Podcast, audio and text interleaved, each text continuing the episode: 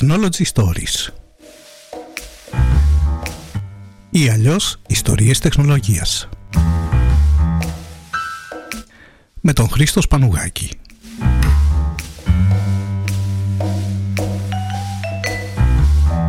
Ένα podcast με κουβεντούλα και σκέψεις γύρω από την τεχνολογία που μας περιβάλλει.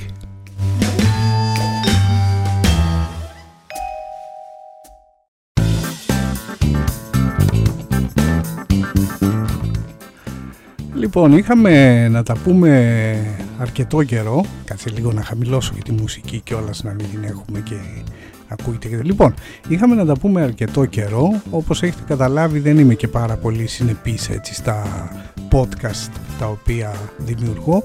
Για να μην ειλικρινής μου άρεσε έτσι η ιδέα του podcast. Βέβαια όλο αυτό το concept ισχύει με την προϋπόθεση ότι βρίσκεις κάτι να πεις σε ταχτά χρονικά διαστήματα. Εγώ η αλήθεια είναι δεν είμαι και τόσο έτσι συνεπής σε αυτά, ούτε κατεβάζει και το κεφάλι μου ιδέες συνέχεια για να φτιάχνω podcast. Εν πάση περιπτώσει, ε, αργά παρά ποτέ όπως λένε. Λοιπόν, αυτό είναι ένα podcast ε, γύρω από τεχνολογία γενικότερα. Και σήμερα βρήκα την αφορμή σε σχέση με κάποιο έτσι περιστατικό το οποίο θα σας το διηγηθώ τώρα σε λίγο. Βρήκα λοιπόν την αφορμή να φτιάξω ένα podcast γύρω από το Microsoft 365 ε, απευθύνεται στις επιχειρήσεις περισσότερο όπως και αυτό το podcast καταλαβαίνετε ότι απευθύνεται περισσότερο στις επιχειρήσεις. Ε, το περιστατικό το οποίο ήθελα να σας διηγηθώ είναι το εξής. Πρόσφατα έκανα κάποια migrations, κάποιες μεταφορές δηλαδή σε εταιρείες από τον παλιό τους πάροχο email στο Microsoft 365 και πάνω εκεί όπως συζητούσα με τον πελάτη ανακάλυψε ότι υπάρχει γενικότερα ένα όπως το λέμε στα ελληνικά misconception υπάρχει κάποια παρανόηση σχετικά με το τι είναι ακριβώς το Microsoft 365 και τι μπορεί να κάνει για την ε, εταιρεία μας.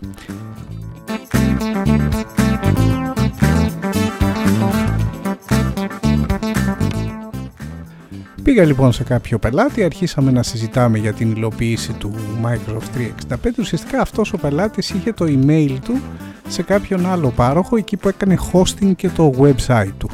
Οπότε κάποια στιγμή ενδεχομένως βαρέθηκε να έχει αυτόν τον περιορισμό της μειωμένης χωρητικότητας στο email. Το ξέρετε τώρα αυτό, ε. όσοι ε, φιλοξενείτε τα email σας σε κάποιον πάροχο, στον ίδιο πάροχο στον οποίο φιλοξενείτε και το website σας, ε, αυτό το email που έχετε είναι ένα email με POP3 ή με IPAP στην καλύτερη περίπτωση. Σε καμία περίπτωση δεν μπορεί να συγκριθεί με τα πλεονεκτήματα που μας δίνει το Microsoft 365.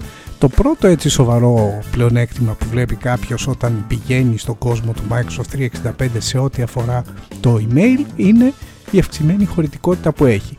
Πριν σας πω όλες τις άλλες έτσι τεχνικές λεπτομέρειες και κάνουμε και την περιγραφή έτσι του τι είναι το Microsoft 365 να σας πω ότι στο, στις πιο έτσι απλές συνδρομές, στα πιο απλά πλάνα όπως ονομάζονται του Microsoft 365 η χωρητικότητα για το email που έχετε είναι 50 GB ξεκινάμε από αυτό το νούμερο υπάρχουν φυσικά και οι μεγαλύτερες συνδρομές οι ε συνδρομές οι οποίες απευθύνονται σε μεγαλύτερες επιχειρήσεις όπου εκεί μας δίνει τη χωρητικότητα σε ό,τι αφορά το email πάντα στα 100 GB ανά mailbox, ανά χρήστη ουσιαστικά.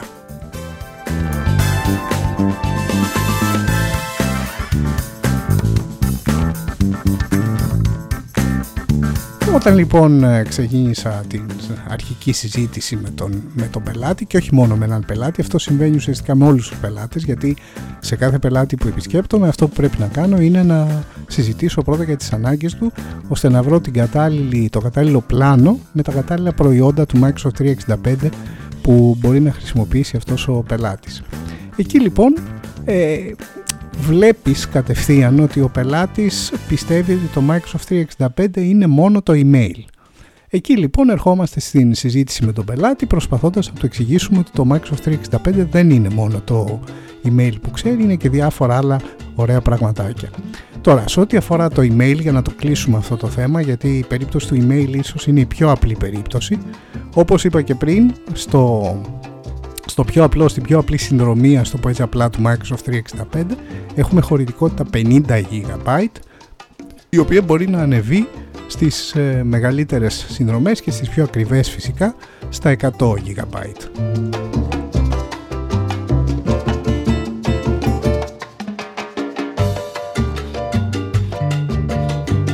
Δεν είναι όμως μόνο το, το email.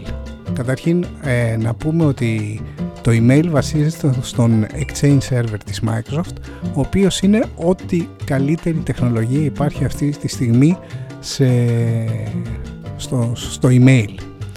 Και αυτό γιατί, γιατί πρακτικά μου επιτρέπει να βλέπω τα ίδια δεδομένα από οποιαδήποτε συσκευή.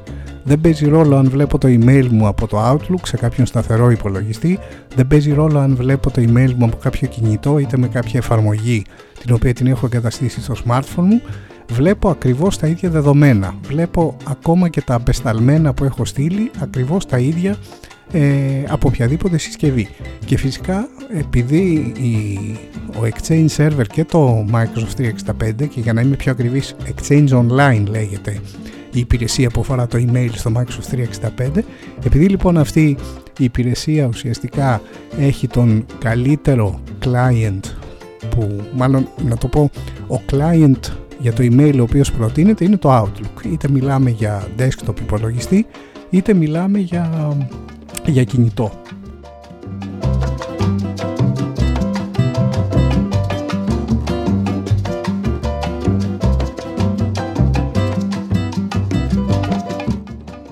Λοιπόν, ε, Outlook λοιπόν σε ό,τι αφορά το ηλεκτρονικό ταχυδρομείο και με τον Exchange Online έχουμε τη δυνατότητα να βλέπουμε όλα τα δεδομένα μας από οποιαδήποτε συσκευή, ακριβώς τα ίδια δεδομένα. Και δεν μιλάμε μόνο για email, διότι όσοι έχετε χρησιμοποιήσει το Outlook, ξέρετε ότι το Outlook έχει μέσα contacts, τις επαφές μας, οι οποίες επαφές μπορεί να συγχρονίζονται με το smartphone το οποίο χρησιμοποιούμε και να έχουμε ουσιαστικά τις ίδιες επαφές παντού. Μπορούμε να έχουμε σημειώσεις, μπορούμε να έχουμε και το ημερολόγιό μας. Πρακτικά επειδή εγώ χρησιμοποιώ πάρα πολλά χρόνια, τουλάχιστον μια 20 ετία, ε, την πλατφόρμα του Exchange Server ό,τι αφορά το email, το ημερολόγιο του Outlook είναι για μένα κάτι στο οποίο καταχωρώ τα πάντα, οποιοδήποτε ραντεβού έχω, είτε είναι ραντεβού για δουλειά, είτε είναι προσωπικό κάτι, μια προσωπική συνάντηση που έχω, μια δουλειά που έχω να κάνω, κάτι το οποίο θέλω να θυμηθώ, όλα αυτά πηγαίνω και τα περνάω μέσα στο ημερολόγιο του Outlook.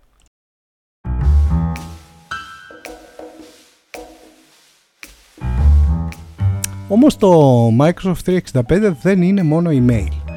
Το αμέσως επόμενο προϊόν το οποίο μου έρχεται στο μυαλό και επειδή θέλω να κρατήσω έτσι αυτό το podcast σχετικά σύντομο ε, το αμέσως επόμενο προϊόν που μου έρχεται στο μυαλό και έρχεται με όλες τις συνδρομές του Microsoft 365 είναι οι εφαρμογές του Office εφαρμογές του Office οι οποίες μπορούν να εγκατασταθούν τοπικά στον υπολογιστή. Είτε μιλάμε για το Word, Excel, PowerPoint, ε, Outlook, ε, Access.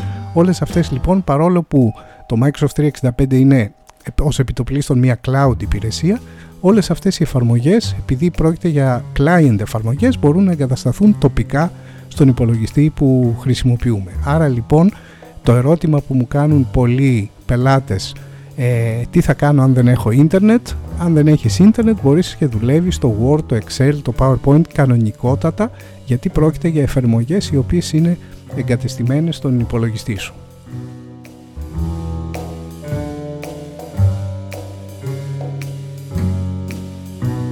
Το άλλο προϊόν που με έρχεται αμέσως στο μυαλό, το OneDrive. Το OneDrive λοιπόν στην περίπτωση του Microsoft 365 ονομάζεται OneDrive for Business Πρόκειται για αποθηκευτικό χώρο στο cloud, κάτι αντίστοιχο με άλλες γνωστές πλατφόρμες που ήδη ξέρετε όπως είναι το Dropbox, ε, το ε, Google Drive. Ε, μου δίνει χωρητικότητα σε όλες τις συνδρομές, τουλάχιστον στις συνδρομές που συνήθως χρησιμοποιούν οι εταιρείες, ένα τεραμπάιτ αποθηκευτικού χώρου αναχρήστη στο cloud. Πώς μπορεί να τον χρησιμοποιήσει αυτόν τον αποθηκευτικό χώρο χρήστης; Πάρα πολύ εύκολα. Στα Windows 11 υπάρχει ενσωματωμένος OneDrive Client όπου πρακτικά μπορείς να βλέπεις όλα σου τα αρχεία, όλα τα αρχεία που θα έχεις αποθηκεύσει στο OneDrive να τα βλέπεις και τοπικά στον υπολογιστή σου. Άρα λοιπόν εδώ πάλι επίσης απαντάω και στην ερώτηση που μπορεί να μου κάνει κάποιος τι θα γίνει αν δεν έχω ίντερνετ, πώς θα βλέπω τα αρχεία μου από το OneDrive; Τα αρχεία σου τα βλέπεις κανονικότατα γιατί είναι πρώτα απ' όλα αποθηκευμένα στον υπολογιστή σου.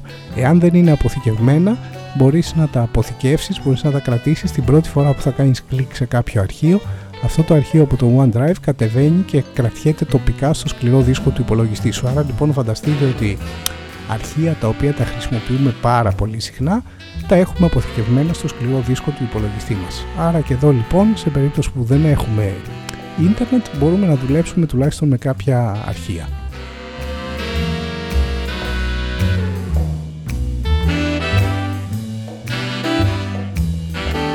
Βέβαια εμένα αυτή η κουβέντα του τι γίνεται όταν δεν έχουμε ίντερνετ να σας πω την αλήθεια δεν μ' αρέσει και τόσο. Γιατί, γιατί στατιστικά αν το δείτε δεν είναι πολλές οι φορές ε, που δεν θα έχετε ίντερνετ. Σκεφτείτε το λίγο. Δεν είναι πολλές οι φορές που δεν έχουμε ίντερνετ. Ε, συμβαίνει, συμβαίνει κάποιες φορές αλλά στατιστικά δεν θα έχεις ίντερνετ για κάποια λίγα λεπτά της ημέρας και δεν συμβαίνει και κάθε μέρα αν το σκεφτείτε. Να μην το κάνουμε δηλαδή και τόσο τραγικό έτσι αυτό το, το γεγονός ότι πω, πω τι θα κάνουμε δεν έχουμε ίντερνετ και πώς θα δουλέψουμε.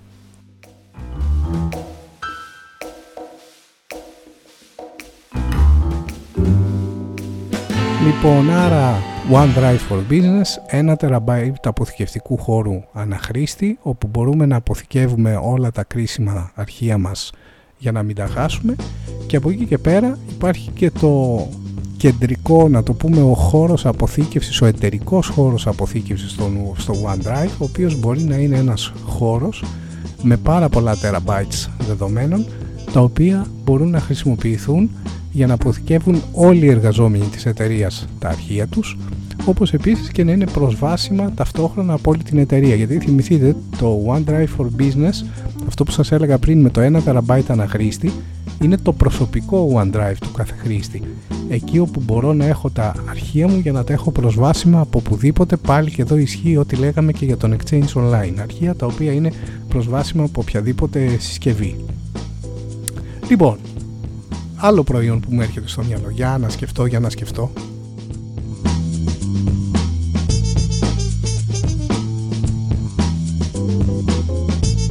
Συνδυασμός τώρα, μάλλον κάτι που είναι σχετικό με τα, αυτή την χωρητικότητα που έχουμε στο OneDrive for Business είναι και το SharePoint. Το SharePoint είναι μια web πλατφόρμα ουσιαστικά με τη συνδρομή σας στο Microsoft 365 παίρνετε, έχετε να δημιουργήσετε, μπορείτε μάλλον να δημιουργήσετε κάποια εσωτερικά websites τα οποία μπορούν να έχουν πολλές και διάφορες πληροφορίες Δυστυχώς για λόγους ε, χρόνου εδώ δεν μπορώ να σας αναλύσω ακριβώς όλα αυτά τα θαυμαστά και ωραία που μπορεί να κάνει το SharePoint. Σας προτείνω όμως να κάνετε τη δική σας έρευνα. Από εκεί και πέρα θα σας πω το εξής ότι ε,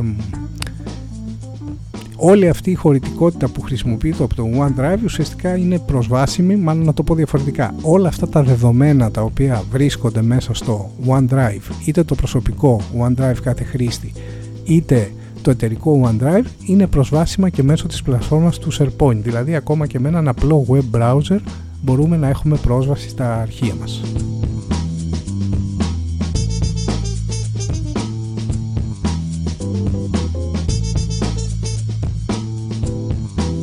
Η άλλη εφαρμογή η οποία είναι φοβερή, εκπληκτική και μάλιστα αν δείτε τώρα εδώ τον υπολογιστή μου, έτσι το desktop μου έτσι όπως το χρησιμοποιώ εγώ, έχω ε, στη μισή οθόνη μου ουσιαστικά το Outlook και στην άλλη μισή το Microsoft Teams. Το Microsoft Teams λοιπόν και εδώ υπάρχει και ένα άλλο mix conception το οποίο σχετίζεται με το Microsoft Teams.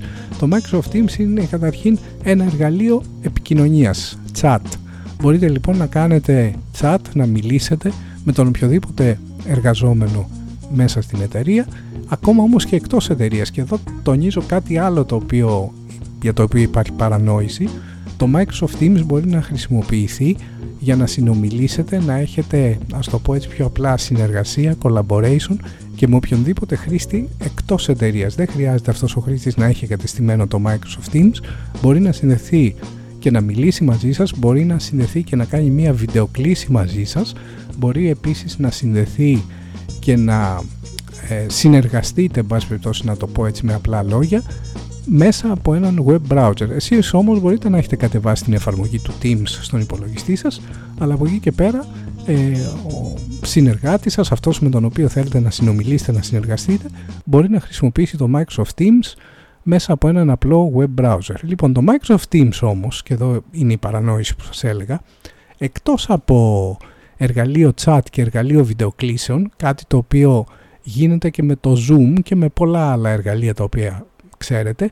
Δεν κάνει μόνο αυτό. Μπορεί να συνεργαστεί και με το OneDrive ώστε να έχετε πρόσβαση σε όλα σας στα αρχεία μέσα από το Microsoft Teams.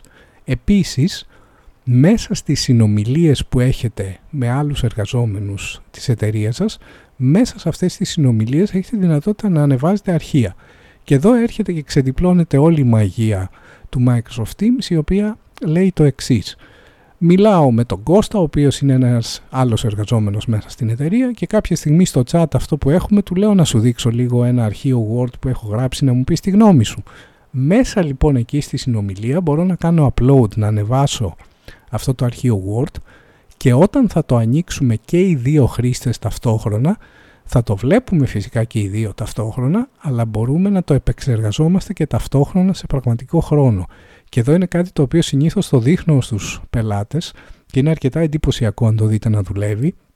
Έχουμε για παράδειγμα και οι δύο ή και οι τρεις και οι τέσσερις και οι πέντε όσοι συμμετέχουμε σε κάποια βιντεοκλήση ή σε κάποιο chat έχουμε ανοίξει ένα αρχείο Excel και το οποίο το βλέπουμε και το επεξεργαζόμαστε ταυτόχρονα σε πραγματικό χρόνο και μάλιστα αυτό το αρχείο το οποίο βλέπω εγώ μου δείχνει πού ακριβώς μέσα στο έγγραφο βρίσκονται οι άλλοι χρήστες και τι αλλαγές κάνουν σε πραγματικό χρόνο. Θυμηθείτε αυτό που σας είπα, κυριολεκτικά ταυτόχρονη επεξεργασία εγγράφων ε, μέσα από το Microsoft Teams. Φυσικά αυτό είναι δυνατότητα του OneDrive, το ίδιο θα συμβεί αν ανοίξετε το ίδιο αρχείο από το κοινό σας εταιρικό OneDrive. Τώρα κάτι άλλο το οποίο μπορείτε να χρησιμοποιήσετε με το Microsoft Teams είναι το εξής. Έχουμε την δυνατότητα να βλέπουμε το ημερολόγιο του Outlook μέσα στο Microsoft Teams, κοινώς δηλαδή το ημερολόγιο που βλέπουμε στο Microsoft Teams είναι ακριβώς το ίδιο με το ημερολόγιο του Outlook, άρα λοιπόν οτιδήποτε έχουμε προσθέσει φαίνεται και σε στα δύο σημεία, όπως επίσης μέσα στο Microsoft Teams έχουμε τη δυνατότητα να φτιάχνουμε τις λεγόμενες ομάδες Τώρα, το πώς θα φτιαχτούν αυτές οι ομάδες, τα λεγόμενα teams, γι' αυτό λέγεται και το προϊόν εξάλλου Microsoft Teams, πώς θα φτιαχτούν αυτές οι ομάδες. Έχω να σας δώσω κάποιες ιδέες σχετικά με το πώς μπορείτε να φτιάξετε τις δικές σας ομάδες.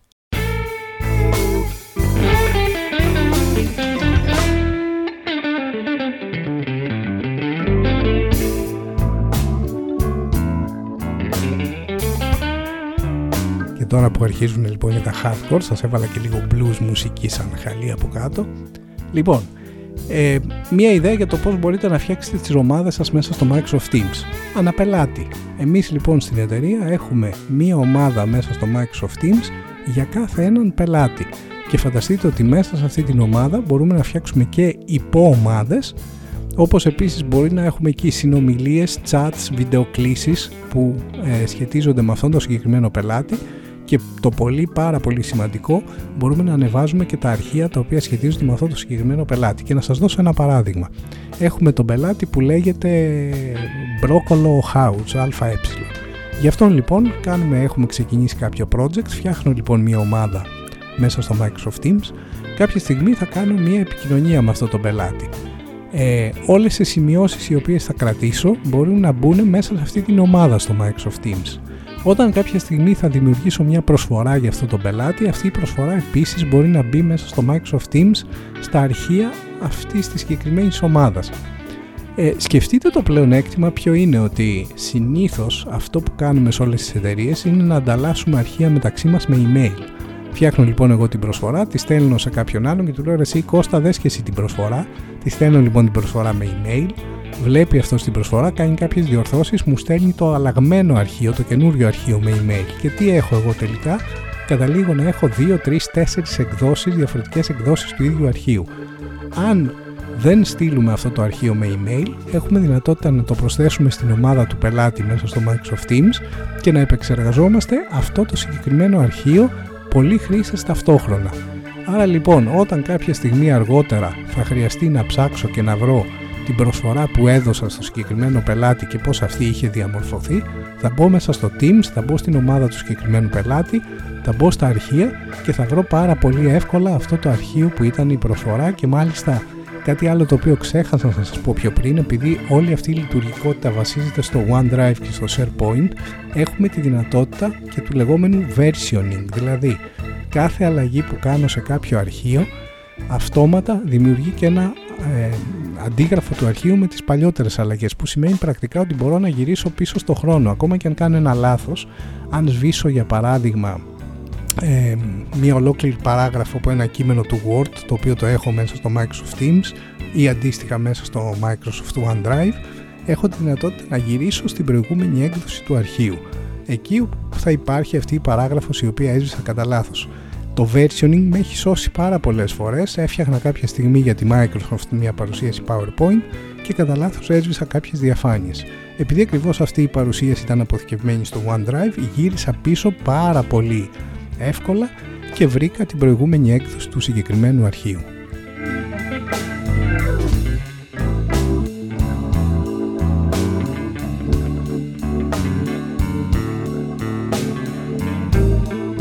Το Microsoft Teams λοιπόν ξεπερνάει, πιστεύω ότι ξεπερνάει κατά πολύ τις δυνατότητες όλων των άλλων εργαλείων που έχουμε συνηθίσει να χρησιμοποιούμε για video conference calls, για συναντήσεις με τους πελάτες, για chats κτλ. κτλ. Και συνέχεια η Microsoft φροντίζει και το εμπλουτίζει με καινούργιες δυνατότητες. Ας πούμε για παράδειγμα μια άλλη δυνατότητα που έχουμε μέσω του Microsoft Teams είναι να προσθέσουμε third party εφαρμογές, εφαρμογές τρίτων κατασκευαστών, οι οποίες υπάρχουν διαθέσιμες ε, η αλήθεια είναι ότι οι εφαρμογές προστίθενται μεν δωρεάν, αλλά κάποιες από αυτές σαν εφαρμογές χρειάζονται συνδρομή στην αντίστοιχη πλατφόρμα. Για παράδειγμα, μπορείτε να προσθέσετε μέσα στο Teams μια πλατφόρμα η οποία θα κάνει έτσι ticketing ε, στο help desk της εταιρείας μας. Λέω ένα παράδειγμα τώρα. Αυτή όμως η πλατφόρμα αν χρειάζεται ουσιαστικά συνδρομή, πληρωμένη συνδρομή πρέπει να την έχετε ήδη αγορασμένη από πριν. Δηλαδή οι client εφαρμογές υπάρχουν διαθέσιμες και μπορούν να ενσωματωθούν μέσα στο Microsoft Teams αλλά από εκεί και πέρα ανάλογα με το τι εφαρμογή προσθέτετε πρέπει να έχετε και την αντίστοιχη συνδρομή στην αντίστοιχη πλατφόρμα. Ε, τώρα, μαζί με το και για να τελειώσουμε κάπου εδώ, με, μέσα στο Microsoft 365 υπάρχουν και κάποιες άλλες μικρές εφαρμογούλες. Υπάρχει το To Do, το οποίο μας δίνει τη δυνατότητα να προσθέτουμε υπενθυμίσεις, οι οποίες αντίστοιχα προστίθενται και στο Outlook. Μπορούμε να προσθέσουμε υπενθυμίσεις για τις δουλειές που θέλουμε να κάνουμε με ώρα και ημερομηνία. Μπορούμε να θέλουμε να αναθέσουμε κάποιες από αυτές τις δουλειές που θέλουμε να κάνουμε και σε κάποιον άλλο χρήστη μέσα στην εταιρεία, οπότε αντιλαμβάνεστε ότι αυτό θα πάρει και την αντίστοιχη ειδοποίηση. Όπως επίσης υπάρχει και το Bookings. Το Bookings είναι μια εφαρμογή η οποία μου δημιουργεί μια web σελίδα στην οποία μπορεί κάποιος εξωτερικός πελάτης να μπει και να προσθέσει, να, να ζητήσει ένα ραντεβού, μια βιντεοκλήση με κάποιον ε, εκπρόσωπο της εταιρείας. Είναι ένα σύστημα, ουσιαστικά ένα πολύ απλό σύστημα κρατήσεων το οποίο βασίζεται πάνω στην πλατφόρμα του Microsoft 365. Εντάξει, το κλασικό παράδειγμα που έλεγε η Microsoft για το Bookings ήταν τα κομμωτήρια, ότι μπορείς να κλείσεις ραντεβού στο κομμωτήριο μέσα από τη σελίδα του κομμωτηρίου. Αν θέλετε να πάρετε μια εικόνα για το πώς ε, δουλεύει το Microsoft Bookings, μπορείτε να μπείτε στο site μας, στο systemplus.gr. Αν πάτε στην επικοινωνία, έχω πάνω πάνω στη σελίδα της επικοινωνίας ένα link για το Microsoft Bookings και μπορείτε να το πατήσετε και να δείτε πώς ακριβώς μπορεί να γίνει μια κράτηση ε, μέσα από τα, το Microsoft Bookings. Ε, τώρα, άλλη εφαρμογή, προσπαθώ να θυμηθώ κάποια άλλη εφαρμογή. Ε, ναι, να πω απλά εδώ για να συμπληρώσω και να τελειώσουμε ότι σε ό,τι αφορά την ασφάλεια στο Microsoft 365 υπάρχουν και πάρα πολλά add-ons πρόσθετα τα οποία είναι με πληρωμή ανάλογα φυσικά με τη συνδρομή που έχετε κάποια υπάρχουν μέσα στη συνδρομή σας κάποια είναι δωρεάν υπάρχουν λοιπόν add-ons τα οποία σχετίζονται με την ασφάλεια ένα add-on για μένα το οποίο είναι εκ των ουκ ώστε να το έχει μια εταιρεία είναι το Safe Links και το Safe Attachments το οποίο πώς δουλεύει πρακτικά. Όταν κάποιος χρήστης πατήσει ένα link είτε αυτό είναι σε email είτε μέσα από browser είτε μέσα από το Microsoft Teams πριν ανοίξει αυτό το link ή αντίστοιχα και το attachment σε ένα email στον υπολογιστή του έχει ελεγχθεί από τη Microsoft και αν για κάποιο λόγο είναι μολυσμένο δεν ανοίγει, παραπέμπει το χρήστη, στέλνει το χρήστη σε μια σελίδα όπου πρακτικά τον ε, προειδοποιεί ότι η σελίδα που πάει να μπει, ότι αυτό το συγκεκριμένο είναι επικίνδυνο και δεν μπορεί να το ανοίξει, είναι ουσιαστικά μπλοκαρισμένο. Λοιπόν, κάπου εδώ τελειώνουμε αυτό το podcast. Μας πήρε περίπου, είμαστε περίπου στα 25 λεπτά, νομίζω φτάνει, πήρατε μια ιδέα. Απλά να σας θυμίσω ότι μέσα από τη σελίδα του systemplus.gr στην επικοινωνία μπορείτε να επικοινωνήσετε μαζί μου για οτιδήποτε απορία έχετε με το Microsoft 365 και αν θέλετε ουσιαστικά να σας βοηθήσω σε κάποιο migration, σε κάποια υλοποίηση του Microsoft 365 και να κάνουμε και την υλοποίηση μαζί. Αυτά λοιπόν, σας ευχαριστώ πάρα πολύ που ήσασταν μαζί μου. Γεια σας.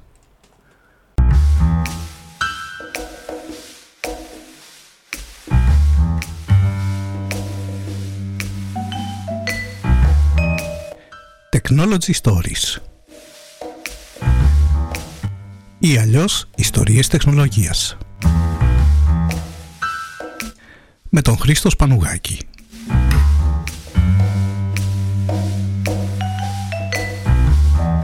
Ένα podcast με κουβεντούλα και σκέψεις γύρω από την τεχνολογία που μας περιβάλλει